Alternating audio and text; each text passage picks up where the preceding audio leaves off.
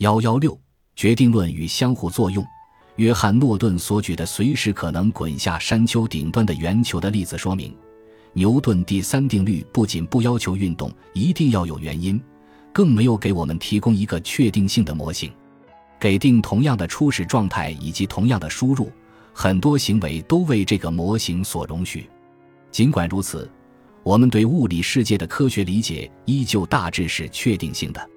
早在19世纪初，牛顿力学鼎盛之时，法国科学家皮埃尔·西蒙·拉普拉斯就曾提出：如果存在一个伟大的智者，知晓宇宙中每个粒子的准确位置和速度。那么每个粒子过去和未来的位置与速度就都完全确定下来了，并且可以按照经典力学的法则计算出来。正如诺顿的粒子表明的，即便没有量子力学和相对论这样更为现代的物理学理论，拉普拉斯也过度阐释了牛顿力学的确定性。实际上，牛顿力学是允许非确定性的。量子力学中波函数的概然性呢？它是否会动摇确定性宇宙的根基？已故的物理学家斯蒂芬·霍金认为它不会。起初，放射性原子衰变随机发生这类二十世纪初的发现，似乎给完全确定性的愿景造成了沉重的打击。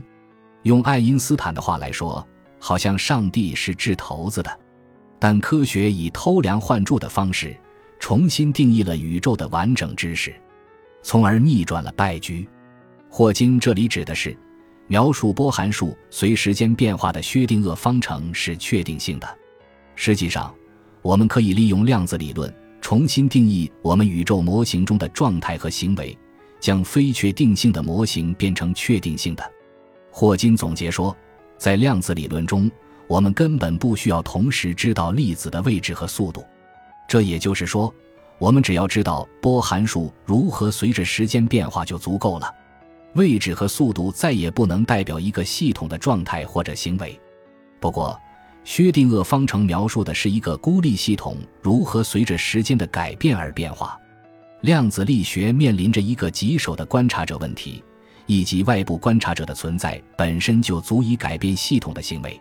量子物理学告诉我们，不可能存在没有相互作用的观察。换言之，你不可能置身于系统之外。单纯的观察系统，而不对系统造成影响，不仅交互比观察更强大，而且单纯的观察根本不可能实现。不受观察者性质影响的客观统计推断，在物理学上是无法实现的，主观性才是主宰。感谢您的收听，本集已经播讲完毕。喜欢请订阅专辑，关注主播主页，更多精彩内容等着你。